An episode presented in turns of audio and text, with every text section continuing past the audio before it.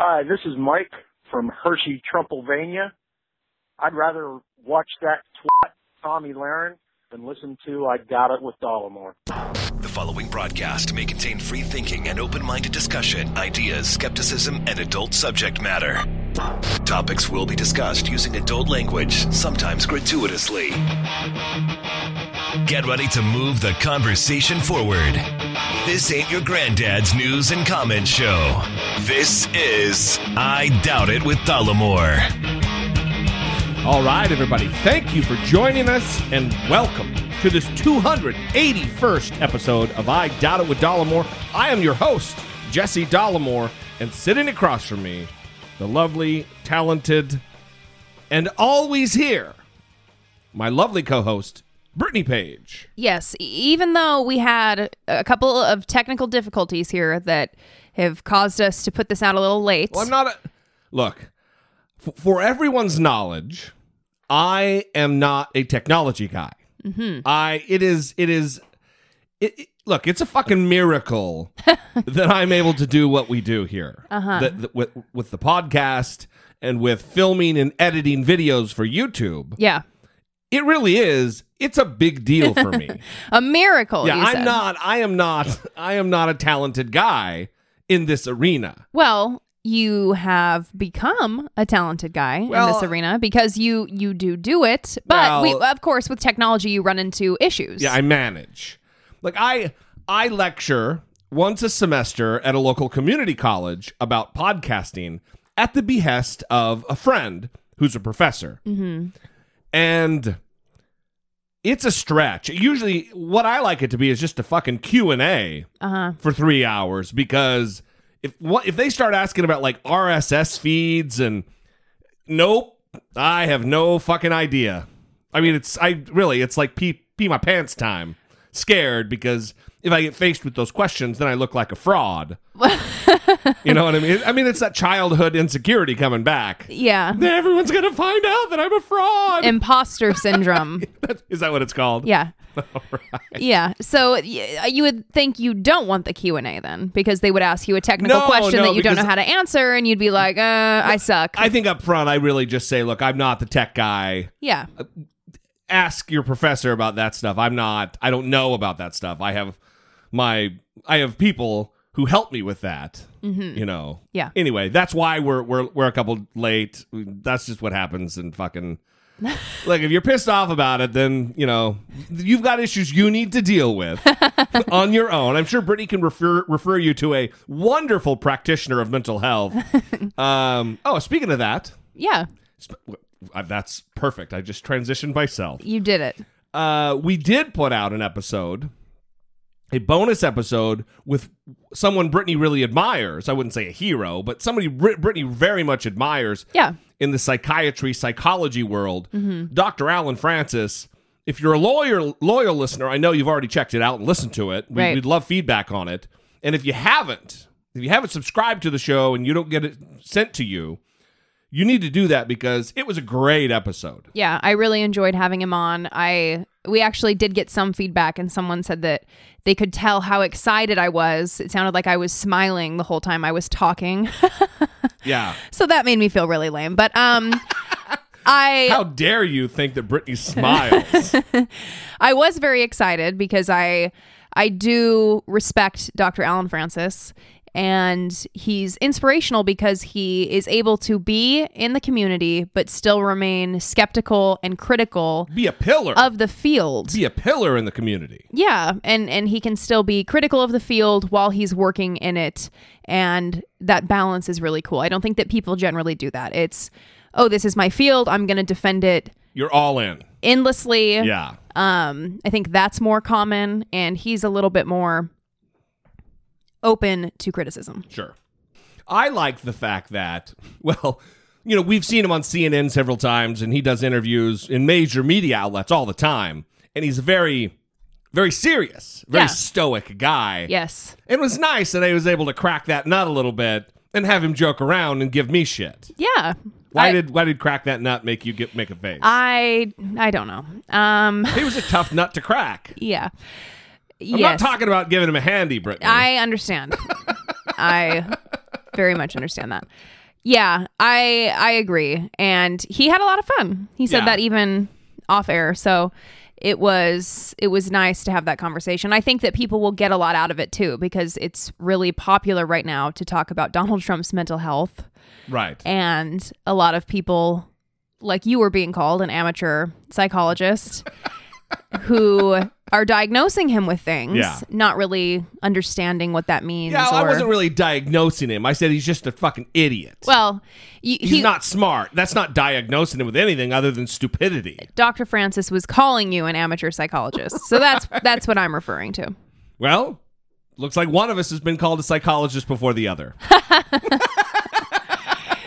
that is true that's true Although I, it was probably meant to be more of a slight. yeah yeah I'll take what I can get, Brittany Page. yes I will take what I can get. All right. So this is the time of the show, obviously, where we cover voicemails and emails. But we're go- there's too much going on with Donald Trump's speech, with the the the all the Russia bullshit that's coming out. It just it- there's a tremendous amount of stuff to get to. But before we do, there's an awesome article that that kind of it's I guess this would be follow up because it's something we've talked about in the past relative to unfriending or muting or generally disconnecting from people on Facebook that we wanted to talk about. right this article is Oh, hang on, one more thing. But we love you guys. Thank you for communicating all the voicemails, all the emails. We definitely read all of them. We definitely listen to all of them. If you'd like to communicate with the show, 657 464 7609. Of course, you can always email a voice memo from your smartphone, like so many of you have done, to I doubt it at dollemore.com. All right. so this article Oh, wait, is one more thing. I'm uh, teasing. teasing.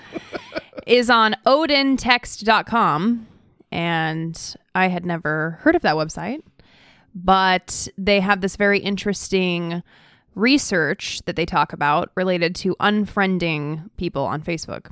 And it starts off by asking, when's the last time you unfriended someone on Facebook? I I have no idea. I don't know that I ever have done it. Oh, well, I have. And Oh no, recently I did. Yeah, I a re- couple of people. I recently unfriended I actually full blocked them. Yeah, I recently blocked someone. And I kind of was trying to make it like a part of who I am that I didn't block people and I didn't delete people for some reason. I don't know why. I don't know why you're laughing. I was the same way. I felt very, very strongly about it. Yeah. And then this guy became very vicious toward me. And every comment was, I was a dumb bitch and, Oh, you know, I know who you're talking about. whatever. It, it just it was very hostile all the time, and it would make me so angry that I couldn't do anything. This guy was also a full blown, sold out, died to the wool conspiracy theorist, which is frustrating in and of itself without all the dumb bitch comments. right. So I just blocked him, and it's been a lot better Well, since that it's better for your mental health. You're not stressed out. You're not, Right. you know, focused on this guy being malicious. Well, it's not stress; it's more anger. Yeah, well, that's but that's a stressor, is it not? Yes, and the Yeah. fact that I couldn't do anything to Beat the fuck out of him. No, just anyway. Okay, so uh, um, this is talking about something a little different, though. It it it in the article they say about seventy six percent of Facebook users they contacted in a recent text analytics poll told them that they had unfriended someone. So seventy six percent mm-hmm. of the Facebook users they contacted, and this was about fifteen hundred people.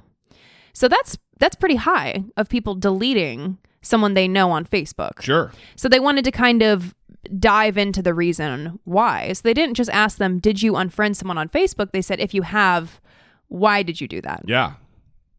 So shockingly, political views was not number one Wow. because to me, it seems like that is what is most common, right? Or would be the the most likely cause, especially in the climate in which we live right now. Yeah. Yeah. But the the first reason was inappropriate or offensive content, Hmm.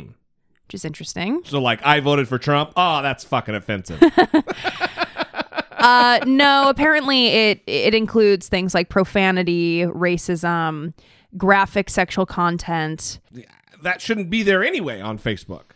Yeah, I tried to post a, a photo of Melania Trump one time and it was immediately removed. So Right, I don't I don't know. I mean Yeah. I think you have to report it. But also maybe you got deleted over that. Yeah. also apparently lifestyle choices or social views that people found personally objectionable. So that seems political. Yeah, yeah. The Political is tied into that. Political Sure. views are tied into I think that. so. So the second reason was no longer friends, grew apart, tired of them, Wow. just generally sick of somebody. I guess so. Fuck them, I guess. and then the third reason, finally, political views. Huh. The So- third reason. Yes. It's pretty shocking. I wonder if the, the people who who conducted the study or the research, if they were shocked by this, if they went into this thinking that the number one thing was for sure going to be politics, that's kind of a no brainer, and then they were like, "Holy shit, that's not it at all." It's Right. naked ladies. Yeah. Well, they they dove into the political reason and found that 79% of people that deleted for a political reason deleted because it was too political, and then 12% deleted because of Trump. 6% deleted because of liberal posts, and 3% deleted because of conservative posts. Hmm. Which is interesting. I uh I, haven't deleted because of politics. In fact, my whole my whole viewpoint on this has had to change because when no one knew who the fuck I was. I mean, not very many people know who I am now, but when it was nobody, um, I had that staunch view. But since then, I've had I get messaged several times a week, many times a week, with people just being abusive and tell, calling me a piece of shit. I should start posting them on the Facebook page. But th- there's a couple guys who daily message me memes and, you know, call me names or whatever about my political views. And I deleted one or I, I blocked one of them and then regretted it and felt really bad about it and then unblocked them. And now I'm regretting having done that. I think I should go back and fuck that guy. I, I, he doesn't need access to my page. He's not a friend, even. Right. This is those messages that you get. I don't know how many people even get these messages because they're not in a weird situation that I am, where I'm some kind of a pseudo public figure, where I get message requests and I you can accept or decline them in the other box on, on Facebook Messenger. It's it's a message from anyone that's not your friend. That's right. And I never accept or decline them, so they don't even know that I've read them or not. But a lot of them are, you know, fuckers. right. So some of those people I think I should just block right away. They're never going to see me again. I don't know. I'm I'm kind of evolving on it because of my personal bullshit that's going on. Right. Well, I think this is Friends. right. This is friends, and it's a little different if you're actually clicked the ad for. I guess this is different for you too because you add a lot of people that aren't actually people don't you know. Yeah, yeah. So it, it it's for people not like you. Okay. that I'm the exception. that use their Facebook not for primarily for promotion yeah, yeah. of ideas or themselves, but to be in a community with their friends or people that they know. Talk about how they just did laundry and they're going to feed the kids macaroni and cheese tonight. Whatever people choose to do. Listen, I I post food food pics, so Yeah, I'm I'm with you. I take pictures of all my food. This is like an event for me. Did you take a picture of the bagels we had this morning? No, but I thought about it. I thought about it several times. So so what's the takeaway here? The takeaway is that people aren't deleting, according to this one survey, based on political views, is the number one reason. It's inappropriate, offensive content, no longer friends with the person, grew apart. But political views do play a role, and people are definitely deleting their friends because of differing political views. Are you are- you changing your personal policy on this at all? Has it has it uh, evolved or grown or devolved, as it were? I still believe that you should not delete someone because of their political views. I I have never done that. And instead I always engage someone I disagree with. And that ends up getting me deleted typically. Which So, is kind of a victory in and of itself. that happens quite often. And Brittany's down to like 15 friends on Facebook. Everybody. well no, it's just when someone is repeatedly posting p- political things, and typically they and just never wanting pushback. yeah they only want comments that are like, "Oh yeah, you're so right. This is great." Um, Donald Trump. and I come in there and I disagree, and then that's not good. And I always do it respectfully. I'm never insulting. I never do that kind of stuff. No, you are the most metered Facebook arguer that I've ever, ever, ever witnessed. But then I get told to leave America and by an Abraham Lincoln impersonator of all people. And That's she's. You're, you're not. Kidding. no, I'm not kidding. You- She's not kidding. Particularly offensive. she was deleted by a man who is a, a, a an Abraham Lincoln impersonator on top of his side job doing something, selling real estate or something. Who would buy a house? Is what does he do for a living? You remember? no, I don't remember. I was gonna say. Yeah. But who would do business with a guy who looks like fucking Abe Lincoln? I don't know. You think he's you think he's he's parlaying that honest Abe thing into himself? Like, hey, I look like him. I gotta be honest. He loves Donald Trump, this guy. Oh yeah. Sold out for Trump. Told Brittany to leave America yeah. because she is not a fan of Donald Trump. Also a very passionate Christian. of course. Um and we need to come up with a like a faux Christian or some some word to indicate that they're listen, you can't be truly a lover and follower of Jesus Christ and the and the red words in the Bible and be a-okay with Donald Trump as your leader. You just can't do it.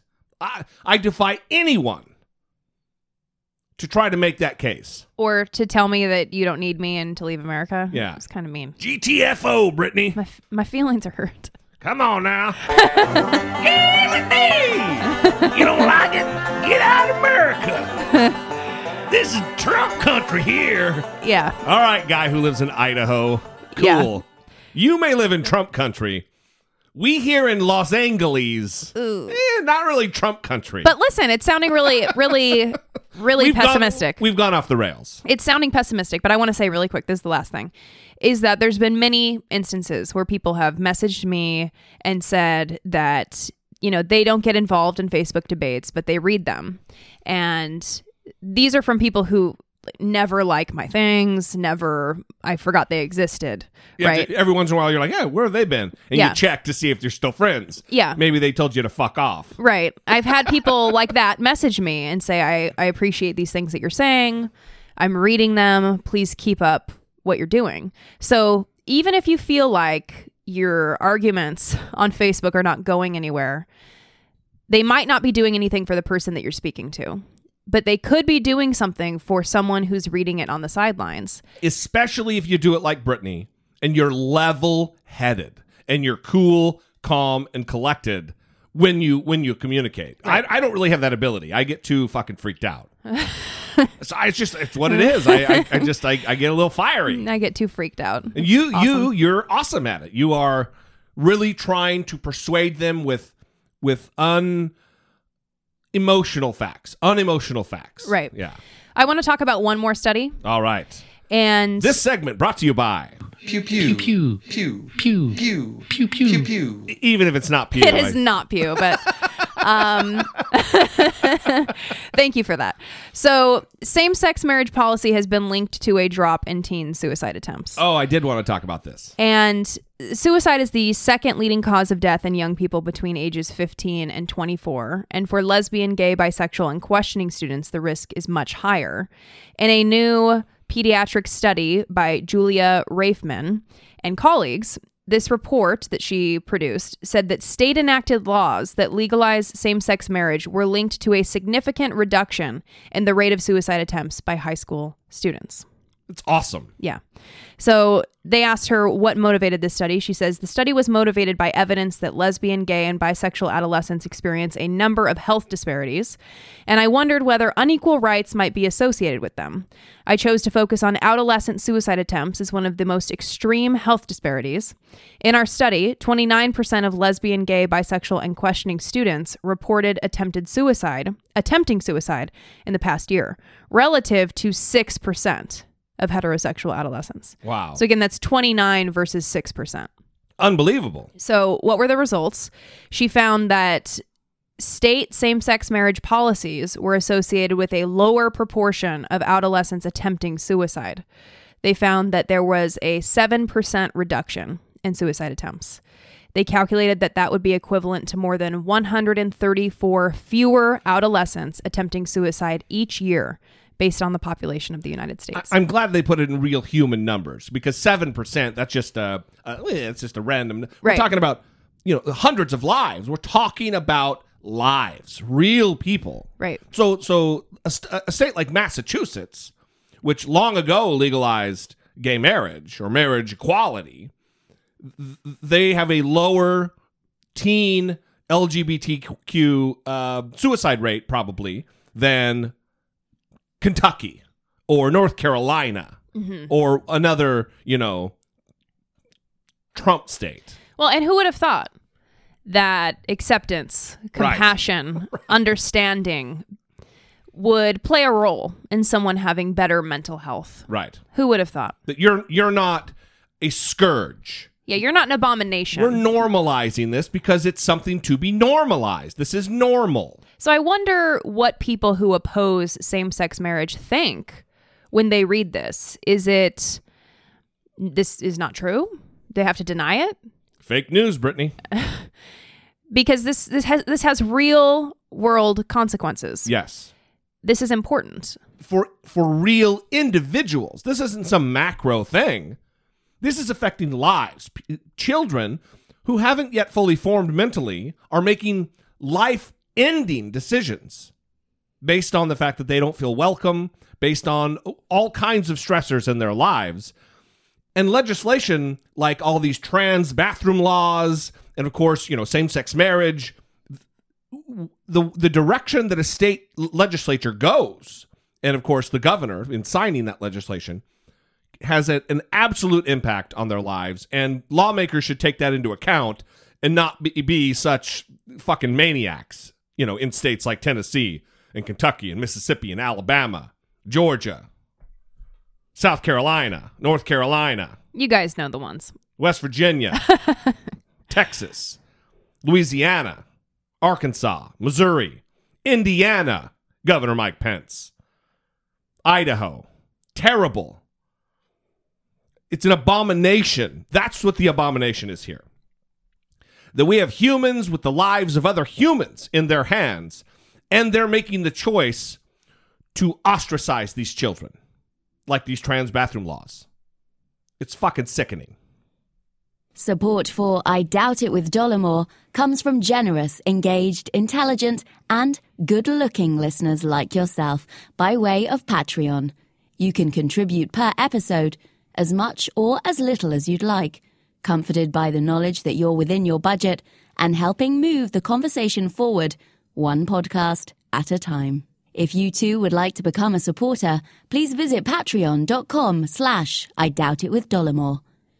Shelby Shelby, and Charity. charity. Yes. Thank you guys so very much. We are seriously, it's been a renaissance of people checking out PayPal, checking out uh, Patreon to support the show.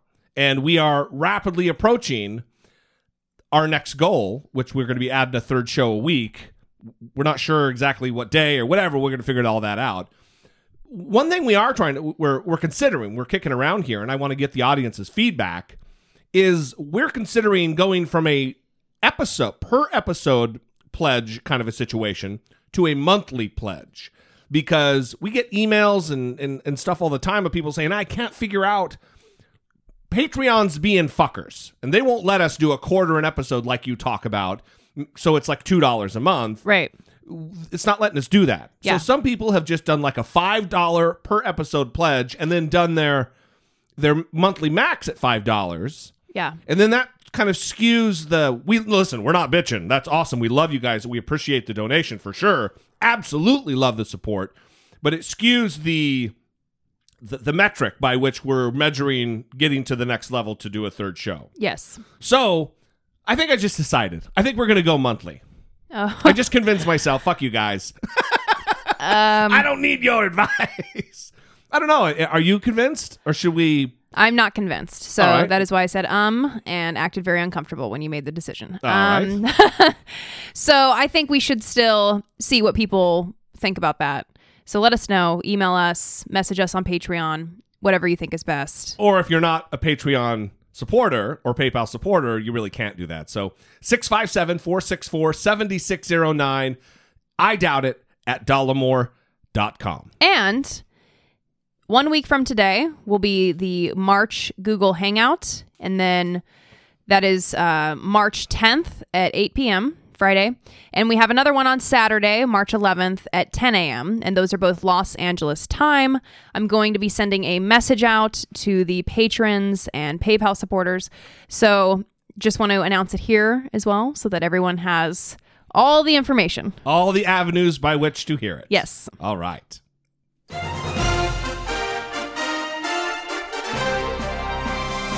Dollemocracy. Facing down pessimistic politics with realistic optimism. All right. Well, listen, all kinds of stuff has gone on. We've got the speech to cover. We've got the fact that the Obama, let's just start there. Let's start with the fact that the Obama administration, in the waning days of the 44th president's time in office, they were scrambling, trying to save the intel information that they had about the Russian intervention into the election. Some breaking news on this front, just in from the New York Times this evening. New reporting tonight about what the Obama administration learned in its final days about Russian interference in the presidential election and the remarkable steps it took to protect the evidence from the incoming administration. This piece, again, just out in the last hour, the New York Times reporting that as the Obama administration learned more about these possible contacts between Russia and close associates of Donald Trump during the campaign. The White House tried to spread the information it was gathering to as many government agencies as possible, in part to prevent the incoming Trump administration from finding, covering up, or destroying the evidence. Joining us now, one of the reporters who broke the story tonight. It's a triple byline piece in the Times. Matthew Rosenberg is with us. Matthew, to start with, how does an administration go about spreading out and squirreling away evidence they fear could get lost with the change of government? Well, it does a few different things. You know, you have to remember a lot of the intel on this is coming in really late. They're recognizing November, December, January, this kind of scope of this Russian campaign, and the suspicions about contacts, what these contacts between the Trump Trump associates and, and Russians were. And so they're rushing to kind of take all this raw intelligence, put it into finished analyses, finished reports, and then kind of do those reports at the lowest level of classification that they could possibly do so that as many people in the government could read it. And the, the idea there was that, you know, you don't want to be in a situation where only so many people know it. It's much easier to contain that information. So you spread it out. And then you take that raw intel and you take the, the, the most sensitive information, the sources' names, the human intelligence names, and you put that into the deepest compartments you can find, um, into places where only people with intelligence clearances are going to get to it. You're not going to get a, political appointees looking at it, things like that. And I think that was kind of the bigger idea. That was the bigger idea here, that you wanted to get this out there, and you wanted to then leave a bit of a trail of breadcrumbs, such as it is for investigators, especially congressional investigators. One of the ways you could do that, and, and we were told people did, is every day there are intelligence briefings that go on. You ask a briefer specific questions. They have to come back with written answers. Those written answers are archived, and any, say, Senate investigator would know to go look at them. Uh, your headline is grabbing enough, and it came in as a New York Times alert on a lot of people's devices tonight. Obama administration rushed to preserve intelligence of Russian election hacking, but it's your second graph that reads so stone cold that you realize this has to be seen as at least a potential uh, uh, threat to this administration. American allies, including the British and the Dutch, have provided information describing meetings in European cities between Russian officials and others close to Russia's President Vladimir Putin and associates of President elect Trump, according to three former American officials who requested anonymity in discussing classified intelligence. Separately, American intelligence agencies had intercepted communications of Russian officials, some of them within the Kremlin, discussing contacts with Mr. Trump's associates. Uh, it goes on from there. Um, what happens now? What, um, uh, knowing about the bulk of what's there to be discovered, what is already known with, to some people with security clearances, how does this affect the ongoing investigations? Look, I, I want to be, be fair to the people who were having these meetings. That, that what was going on in those meetings is, is still remarkably unclear, and, and, and nobody knows for sure. Those conversations, we're talking about these contacts, but what exactly they were doing with them still is not clear. And, and even who exactly, what the Trump people knew. Some of these Trump people were business people meeting with other business people. Unfortunately, in Russia, there are very blurry lines between who's in business, who's in intelligence. But I, I think what the bigger point here is, is there are questions that need to be answered. And, and, I, and, and this is going to push for more of those answers. Because right now, the never happened, didn't see it, don't know anything about it, that just isn't lining up with what a lot of other people are telling us. Matthew Rosenberg, one of three authors of tonight's breaking news in the New York Times. Matthew, along with Adam Goldman, Michael Schmidt uh, in Washington, thank you so very much for finding time to be with us at the top of our broadcast tonight. Again, the piece is on the New York Times website. So I know I've said this before, and it bears repeating that this is a big, big deal. This is not going away. This isn't one of those scandals that, oh, yeah, whatever happened with that. That's not how this thing's going to end. This is going to end, I believe, in Donald Trump being taken out of office. Whether he resigns, like Nixon did prior to being impeached, or before articles of impeachment have a time, have uh, uh, an opportunity to be drawn up, I, I think we're looking at a Mike Pence presidency here. This is a big fucking deal. I don't know that Donald Trump has the insight or the ability to accept reality enough to step down. I think that he's going to have to be forced out. You think he likes the pageantry of it all, the show of it all, going through the trial in the Senate? Because that's what happens. Yes, it's I think that public he- trial that will be televised, fucking gavel to gavel on Yeah, TV, like yeah. Clinton's was. And he'll be tweeting on the way there. Yeah. Uh, live tweeting it. I mean, this is it almost seems like a joke for him. I don't know if people saw the tweet from today about Yeah. Chuck Schumer saying that they should investigate Chuck Schumer's ties to Putin and he posted a picture of Chuck Schumer and Putin. He just thinks this is a joke.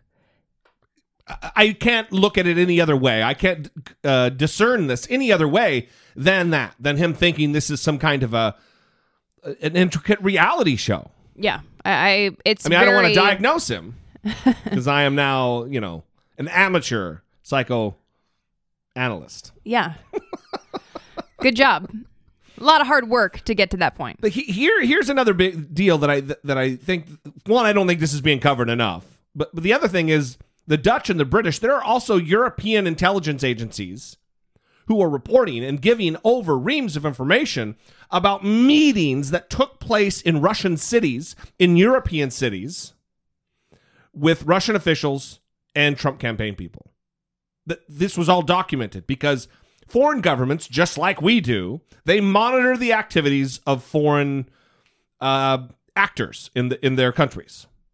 And oh, there's Kislyak. Oh, there's the chief of staff of Kislyak, who's the Russian ambassador. Oh, and look who he's with. Oh, Michael Cohen. Weird. I don't know that that's the name. I'm just throwing that out there. I don't want to mislead the audience. But they are reporting. It might not have been the CIA who was there and watched it go down, but there are intelligence agencies, respected intelligence agencies across this uh, planet who are, who were there, who did witness what went down. And likely there's way more to come out. Like he was just saying that it takes a little while to decompress because there are channels. Um, intelligence is car- compartmentalized, and one that's to keep secrets, but the other reason is, is because there are uh, areas of expertise that each I- individual analyst has. And it takes a while to not decode, let's say, but make sense of everything that they get, piecing together puzzle pieces. Right. And we're only a couple months out. In another couple months, this is going to be a fucking nightmare for Donald Trump, way more than it is now. Yeah. And I want to say that your point about how this isn't being covered enough is so true. And it's unfortunate because we live in this time where if it's if it's a meme, it gets a lot of views, it gets a lot of shares, everyone loves it because it's easy to digest, it's quick, it doesn't Right. take a lot of time. This New York Times article breaking this news is very lengthy. Right. It well, takes some time to read it, really figure Yes. out what's going on, and we live in in a time where people don't want to do that, and it's unfortunate because they'd rather watch the video of the wife of the Navy SEAL and the applause and just talk about right. that for hours rather than talk about important issues. reading takes effort. It takes time. And let me tell you something. This is where print media gets it done. If you have a few extra dollars that you're not willing to give to us and support the show, go subscribe to a newspaper or a magazine. And I don't mean Maxim. I mean a, a hard journalism magazine because that is where the work gets done. Deep dive, hard hitting pieces from the Washington Post and the New York Times, even the LA Times for that matter. They do good work and they should be supported because they drive really the bulk of the information that's being released right now isn't from guys like Brian Williams or Jake Tapper, God love him.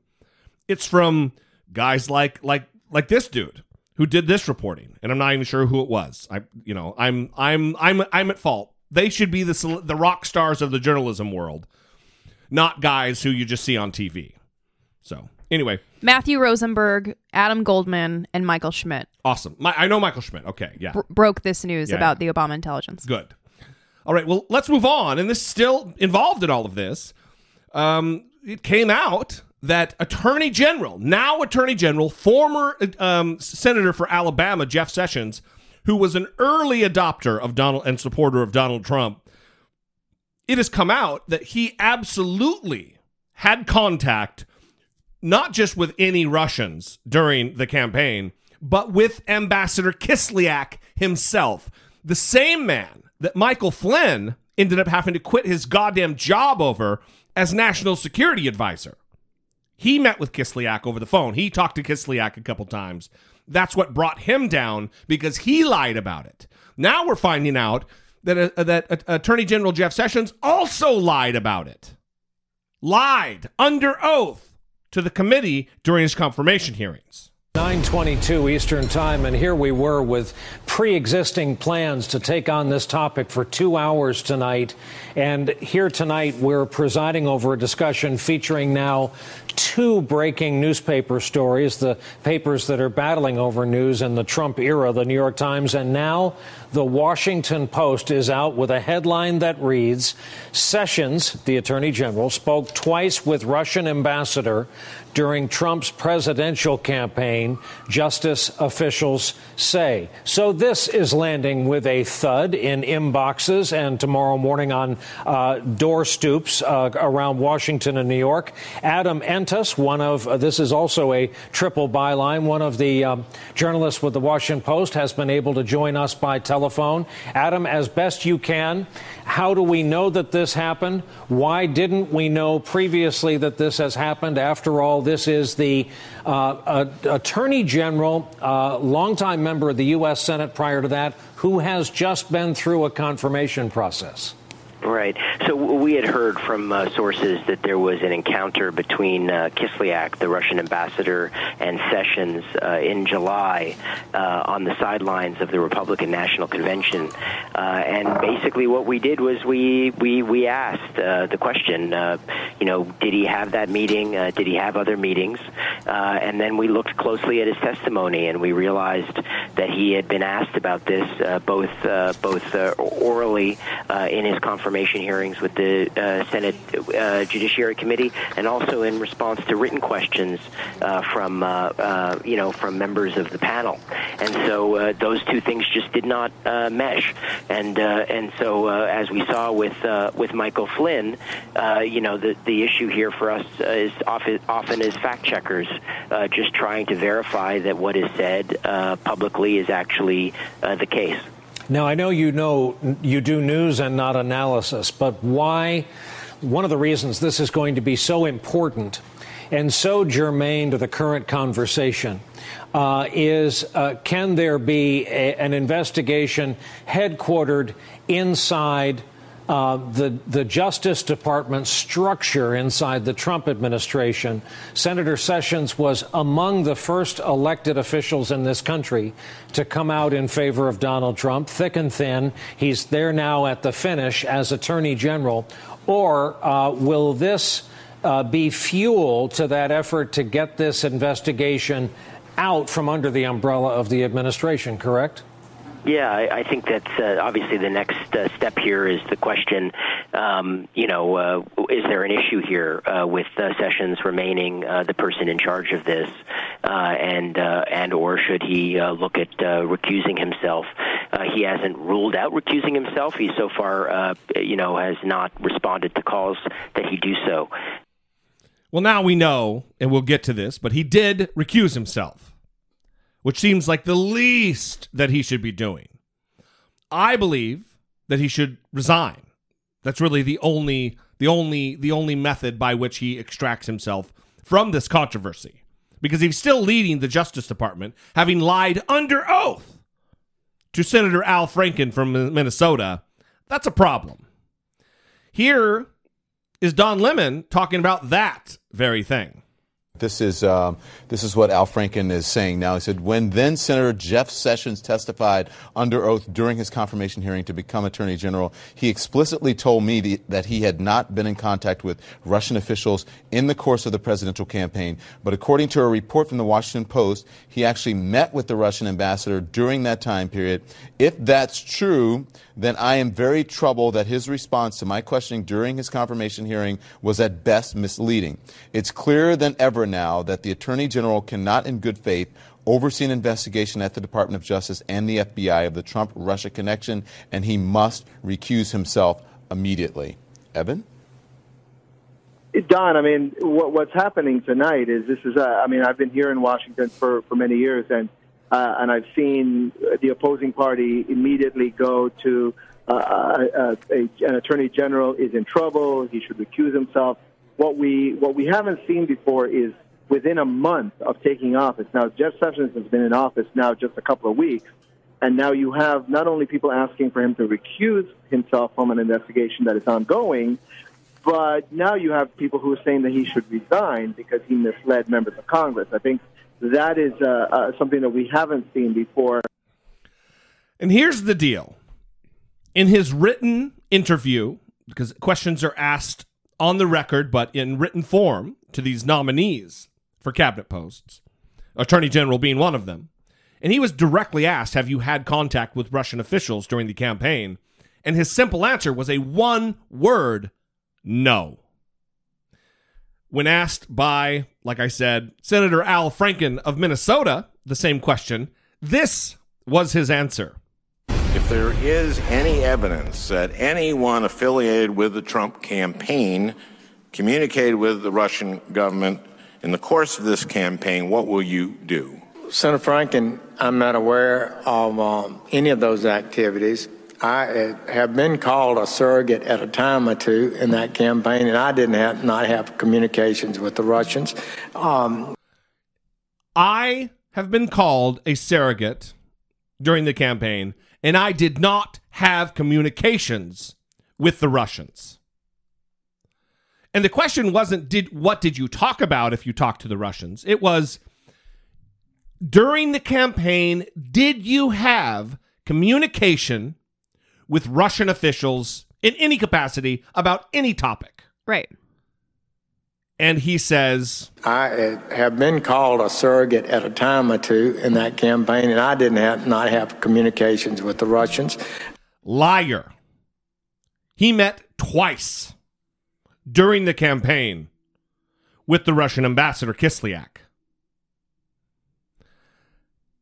What what is there to hide here? If there's nothing to hide, if it was just innocent meetings, like he says, then why lie about it? Mm-hmm. Because this is the most important job I- interview of your fucking life. Right.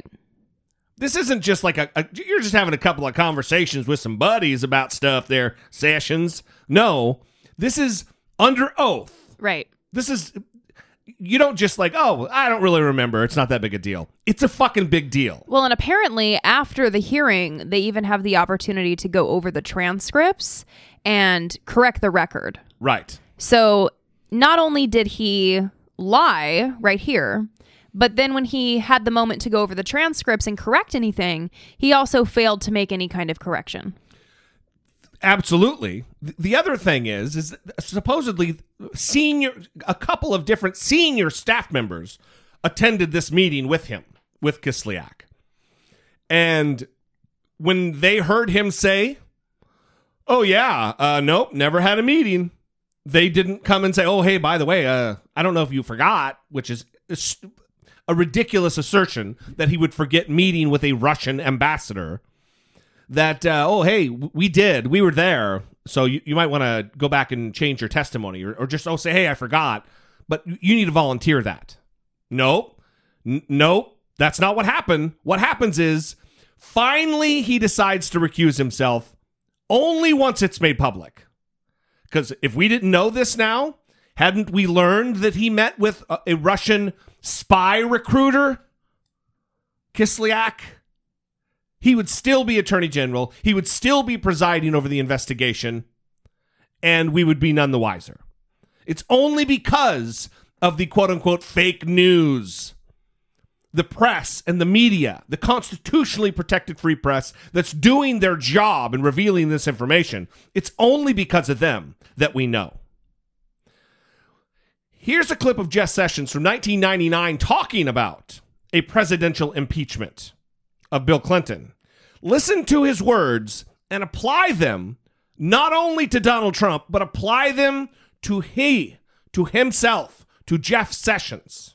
Republicans, the Republicans, people see things differently just because than just what party you belong to. Uh, I am concerned about uh, a president under oath uh, being alleged to have committed perjury. I hope that he can rebut that and prove that did not happen. I hope he can show he did not commit obstruction of justice and that he can complete his term. But there are serious allegations that that occurred. And in America, and Supreme Court and the American people believe no one is above the law. And uh, the president has uh, gotten himself into this fix that is very serious. Uh, I intend to give him an absolutely fair trial. He's concerned about a president who's a president who's been accused of perjury. Well, you're an attorney general who has been accused of perjury. There are accusations all over the place right now that that is what happened. Right. You were asked a direct question, you gave a direct answer, and you gave a false answer. That is a lie. You were under oath. There are hundreds of pictures of you with your little body and your arms stretched out, taking the oath, swearing before God, since you're such a man of God, that you would tell the truth, the whole truth, and nothing but the truth. Liar. But what is there to hide? Look, I have a clip here of, of him recusing himself. I'm not going to play it because we know now that he has recused himself. But what's the deal here? If there's nothing to hide, why all the secrets? Why all the obfuscation? Right. Well, something that's interesting to me too is that he's recusing himself. But before he announced that he was doing that, Donald Trump said that he is standing by him, doesn't think it's necessary for him to recuse himself. Right. Why isn't the administration on the same page here? Because Donald Trump said it wasn't necessary, the White House said it wasn't necessary, and then he recuses himself. Why aren't they all on the same page? Well, I think it's kind of a cover his own ass thing now. Now he needs he needs to not just protect the president, he needs to protect himself from criminal prosecution. mm-hmm. That's it. Yeah. And don't let anybody tell you that this isn't a big deal. That there isn't. Ah, this is just Democrats trying to cause problems for this president because they don't like him. That's not it. There is something going on here with Russia. Otherwise, there wouldn't be all the different stories. Here are the different times, not all of them, in fact, but here are a few different times where Donald Trump has been asked over the course of the last year or so about his relationship with Putin. And if he was telling the truth, it would either be a, yeah, I know him. We're not close. I, I haven't had any real bu- business dealings with him, or whatever his answer would be, or it would be no. Because if he if he doesn't know him, he doesn't know him. If he does, he does. But that's not the case here. What exactly is your relationship with Vladimir Putin? I have no relationship with Putin. I have no relationship with Putin. But if do you have a relationship with Vladimir Putin? I do have a relationship, and I can tell you that he's very interested in what we're doing here today. I have nothing to do with Putin. I've never spoken to him. I don't know anything about him other than he will respect me. You know, I was in Moscow a couple of months ago. I owned the Miss Universe pageant, and they treated me so great. Putin even sent me a present, beautiful present with a beautiful note. I spoke to all of his people. And I got to know him very well because we were both on 60 Minutes. We were stablemates. We did 60 Minutes together. By the way, not together together, meaning he was probably shot in Moscow. Well, he was in I Moscow, you were in New York. I spoke indirectly and directly with President Putin, who could not have been nicer. I don't know Putin. I I'm have not- I'm no not idea. you. I'm asking I never dude. met Yeah. Putin. This is not my best friend. So, just for context, this isn't on a a timeline where it goes from recent to the past That's or right. past to recent. It is all over the place. Right. One of these clips when he says, "Yeah, he ha- does have a relationship with," that's from 2013. Right. And then when he's talking about uh, owning the Miss uh, uh, Universe pageant, that's 2014. Right. So th- then he acted like he knew him really well. Now is when he's acting like he doesn't know him. Right, but even recently there was one where he admitted he owned the Miss Universe pageant. I believe that clip was from when he was campaigning. Oh yeah, maybe so, maybe so. And But certainly he used to know him. Now he doesn't. yeah, so he's just all over the place and he is lying. One of these things is not true. That's exactly right. They can't. They can't exist at the same time. And wh- what I'm trying to convey is that he relatively recently was saying these contradicting statements. So it isn't as though he either recently met Putin, right? And, Right. then, then it changed? Yes. No, those statements about the Miss Universe pageant, that was years ago when the Miss Universe pageant was in Russia. So this is problematic. And what do his supporters think? That's where I was going with about this. his directly contradicting statements on this issue. Why? Why is he saying this? Why are their heads in the sand? Who the fuck are these people that don't care that an American president is being toyed with by a foreign adversarial leader? What is happening? Why is this not a big deal for Republicans who claim to love their country? Do, do they want it to be its power to be usurped by by Vladimir Putin? What is going This is why I get so angry and every time I think that I'm calming down a little bit, I'm settling in on Donald Trump being the president, something like this happens and it's god damn it. What is happening? This isn't a partisanship issue. This should be an issue for every patriotic American who is concerned about the vitality and the independence of our country. Uh, anyway, let, us move on to the speech and then we'll wrap it up. Donald Trump gave his first speech to a joint session of Congress. I don't know the reasons why they weren't calling it a State of the Union. Maybe it's because he hasn't been in office yet to to because the State of the Union he's talking about is really technically Obama's union, the State of the Union he created. I Right. don't know. Is that what it is? I, I don't know, but that sounds good. they're calling it a joint address or the joint session. So he he gave this speech, and we're not going to go over every aspect of this. Obviously, not in the next only few minutes, but what there's something that bothered me a lot about the speech, and it was the reaction of the media afterward. Granted, this is only CNN, but the clips that I've seen across the board were very similar to this, where they're just heaping praises on Donald Trump, where they're acting as though he he's a changed man. Let me give you a flavor of the speech, and we'll we'll we'll play some reactions. and defend the citizens of the United States. We are also taking strong measures to protect our nation from radical Islamic terrorism.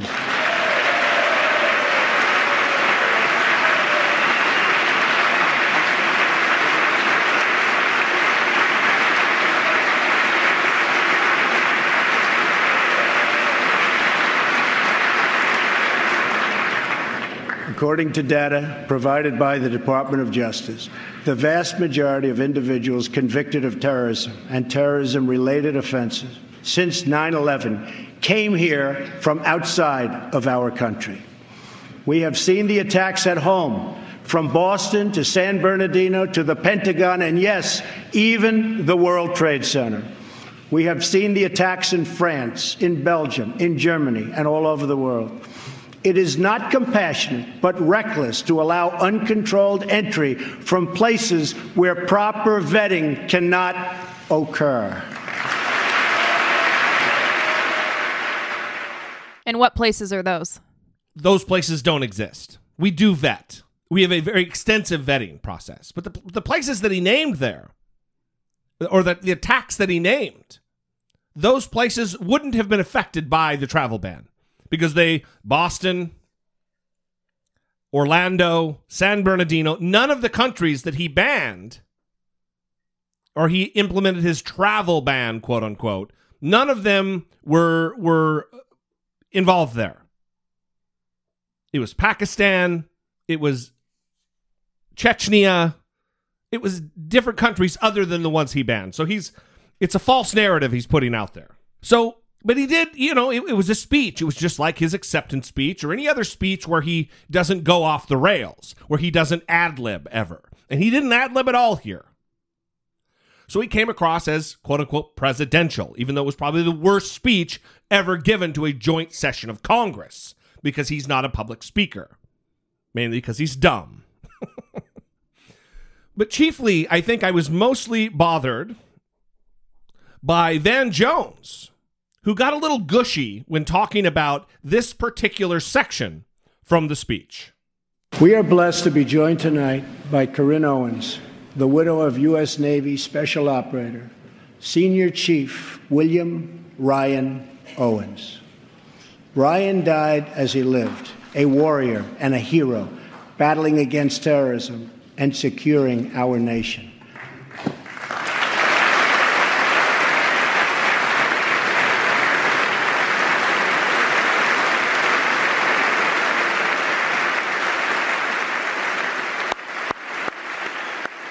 And then Trump claps into the mic. He became president of the United States in that moment.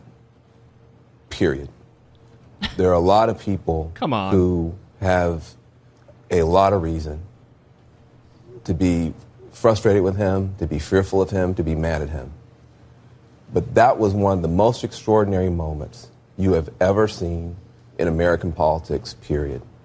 And he did something extraordinary. And for people who have been hoping that he would become unifying, hoping that he might find some way to become presidential, they should be happy with that moment. For people who have been hoping that maybe he would remain a divisive cartoon, which he often finds a way to do, they should begin to become a little bit worried tonight. Because that thing you just saw him do, if he finds a way to do that over and over again, he's going to be there for eight years. Now, there is a lot that he said in that speech that was counterfactual, that was not right, that I oppose and will oppose. But he did something tonight that you cannot take away from him. He became president of the United States. Couple of things. I saw this happen live. I watched I Yeah. watched him say this live and it shocked me in the moment because Van Jones is normally very reasonable, logical, and he's a champion for Yeah, progressive ideals, right? sure. And when he said this, I was just wondering what in the hell he was talking about. It's extraordinary what Donald Trump did, reading from the teleprompter and showing like some semblance of compassion, is extraordinary. Yeah. Would anyone have said that about Obama giving a speech and being compassionate? Would we have said, oh, that's extraordinary? No, we wouldn't have said that because that's something we should just expect. Right, but the bar is so goddamn low with Trump. Right. And it's still low. This isn't about polarization. This is just being prudent, okay? Not changing our mind immediately after one speech. Right. Donald Trump has already gone back on this oh i'm i'm trump the statesman no he's tweeting and being a douche again it, it only took a couple That's days right. it only right. took a couple Talking of about the witch hunt, the witch hunt of Jeff Sessions, tweeting about Chuck Schumer being involved with the Russians. Come on. a total hypocrite exclamation point he's back to who he is Right. So they the message should have been not this is extraordinary and Donald Trump became the president of the United States today. It should have been, eh, we'll wait and see. yes Let's wait two fucking days and see if he turns out to be the Trump we all know he's gonna be. Because now they look like morons. And it's not just Van Jones. Ana Navarro got her turn at the moron table too. Ana, your thoughts on last night's speech? Whatever they slipped in his Coca Cola in the afternoon, they need to keep giving it to him, hopefully intravenously every night. Look, he, you know, who knew he was capable of sounding sane for a prolonged period of time? Who knew he had the attention span to actually stick to the teleprompter and be coherent? Who knew that he could be unifying? He finally came out and vociferously, full throatedly condemned anti Semitic acts. That was a great way to start, a great unifying and so needed way to start. If he realizes the power of the presidency derives from strength and leadership far more than from counterpunching, this can be a powerful change now in how Donald Trump leads. And if he does that, as you've seen from the CNN polls last night, the number of people who watched who believe now America is in the right direction under his leadership is increasing sharply, as opposed to last fall when two thirds of the American people said the country was on the wrong direction. He has the ingredients to be a successful, popular president. A tone like last night will help him get there. It was the best delivery of a speech that President Trump has given, no doubt about it. Um, but there were a lot of pieces, and even as, as the speech was ending, you could see people starting to question, well, what did he mean by health care? There were Republicans who thought they heard he was endorsing their plan. There were others who thought he was endorsing their plan. Uh, we didn't hear a lot of details on tax reform and what he wanted to do. The tone was smart, and a lot of it is the expectations game going into any of these speeches. So there was either an intervention by his team, or maybe he woke up and saw the coverage and wanted to do something different. But the question now is where do you go from here? Does he maintain the same tone? What does he do? Does he actually have a plan on health care? Do the Republicans have clear marching orders moving forward? I think what he accomplished is probably unifying the Republicans, mm. but there are still a lot of questions from the Democrats about these policies and, and what they will do. And that was probably the sanest thing said all night relative to his performance at the speech. Because anybody who who is going to heap praise upon him because he didn't act like an asshole in a State of the Union address, I, I just it's baffling. It's like they don't know and haven't witnessed Donald Trump over the course of the last year and a half or his entire adult life yeah act like an unmitigated disaster of a human being. Yeah, well, it's like him being on the bus talking about grabbing pussies, and then when he steps off the bus, he's ready to be on the TV. We know who Donald Trump is. Just because he's different at one point in time doesn't mean That's that it erases all of his previous behavior that we don't now think he's completely a different person.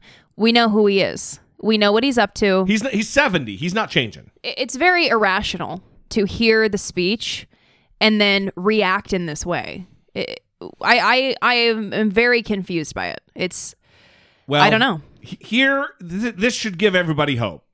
And also, it bolsters mine, and I, I think Brittany's also, her claim that Jake Tapper is a goddamn stud. J, J Tap at CNN is the man. Here he is talking about Donald Trump's speech and putting it into a realistic perspective that everyone should enjoy. The day after President Trump's first address to a joint session of Congress, his critics are wondering whether it was a pivot to a more presidential tone or simply a one time performance. The speech went over very well with most people who watched it, according to our CNN ORC poll. 57% of viewers had a very positive reaction to the speech. Now, that's lower than the responses to similar speeches by Presidents Obama and Bush, but it's still quite a high number. Perhaps the most moving moment of the night came when the president paid tribute to fallen Navy SEAL Chief Petty Officer Ryan Owens. Ryan's legacy is etched into eternity. Thank you. The president also said that Ryan died as he lived, a warrior and a hero as his widow, his Gold Star wife, watched and wept from the seat next to the president's daughter, Ivanka. An incredibly moving and incredibly powerful moment. But it is important for all of us to focus not only on special moments in big speeches like that, but also on larger policy implications. Words matter, deeds matter as well. Case in point. The Yemen raid, in which 30 civilians, including nine children, were killed, according to the government of Yemen, as well as, of course, Chief Petty Officer Owens. After the raid went down, the chairman of the Senate Armed Services Committee and a former POW himself, Senator John McCain, questioned how much of a success the raid truly was. The response from the White House and Press Secretary Sean Spicer was this. The life of Chief Ryan Owens was done in service to this country, and we owe him and his family a great debt for the information that we received during that raid. I think any suggestion otherwise is a disservice to his courageous life and the actions that he just took. Full stop. Questioning the planning and wisdom behind any military operation does not do a disservice to the heroes who conducted the operation. Quite the contrary, it honors them. It's why we have civilian control of the military. And the legislative branch, well, it has an obligation to conduct oversight over the executive branch. In fact, Ryan Owens' father over the weekend called for an investigation into the Yemen raid. He told the White House, quote, "Don't hide behind my son's death." When it comes to holding the administration accountable, however, just a few hours before his address to Congress, the president said this about the Yemen operation and Chief Petty Officer Owens. My generals are the most respected that we've had in many decades, I, would, I believe. Uh, and they lost Ryan. They lost Ryan. Quote, they lost Ryan. But they didn't lose him. We did. We all did as a nation. And one might think that the commander in chief who signed off on that raid would also think in terms of we lost Ryan accountability and responsibility. These are important principles. Fuck you, Donald Trump. You goddamn five time draft dodging coward. You're now the commander in chief of the armed forces. You're the boss of the generals, which ultimately makes you the boss of Chief Petty Officer, Senior Chief Petty Officer Ryan Owens, the man you sent to his death in a hastily planned raid. And then you want to put it on the, the generals that they lost the Navy SEAL. Well, it's also remember that whole dog and pony show with the going on the helicopter to get the body because it was his first loss as president. Yeah. What happened to that? Right. What happened to really feeling that Well, and wanting to be connected to that? You can't pass the buck when you're the commander in chief, Donald Trump. Jake Tapper continues, and this is about the anti Semitism and the hate crimes that have been taking place by the dozens across the country in fewer than two months since he's been president. In the wake of, well, we'll just let Jake talk about it.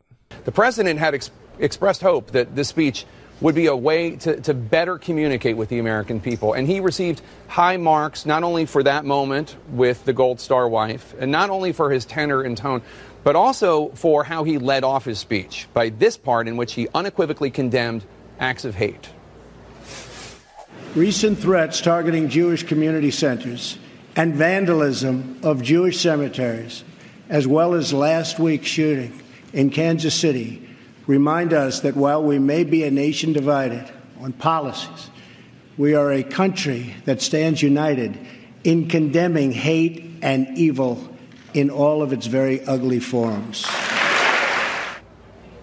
It was a strong, declarative statement issued without qualification, but it came after a year and a half campaign during which the president refrained from any full throated, extensive condemnation of the white supremacists and anti Semites who supported him.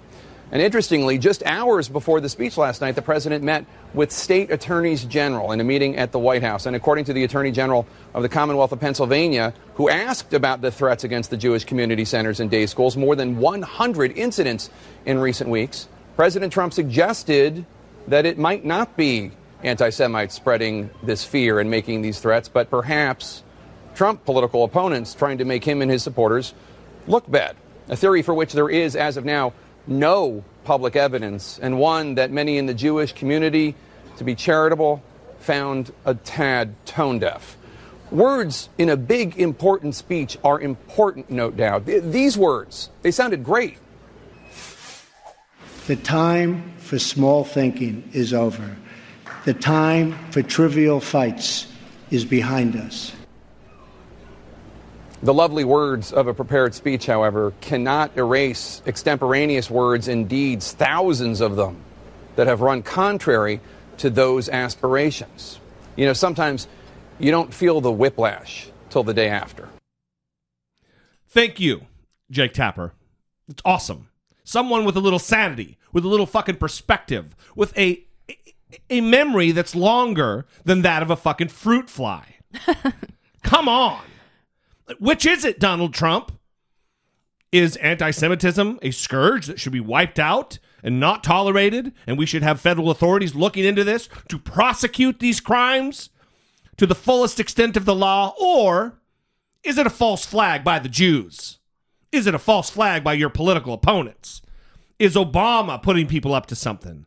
It can't be both. How often are people going to give this guy the benefit of the doubt?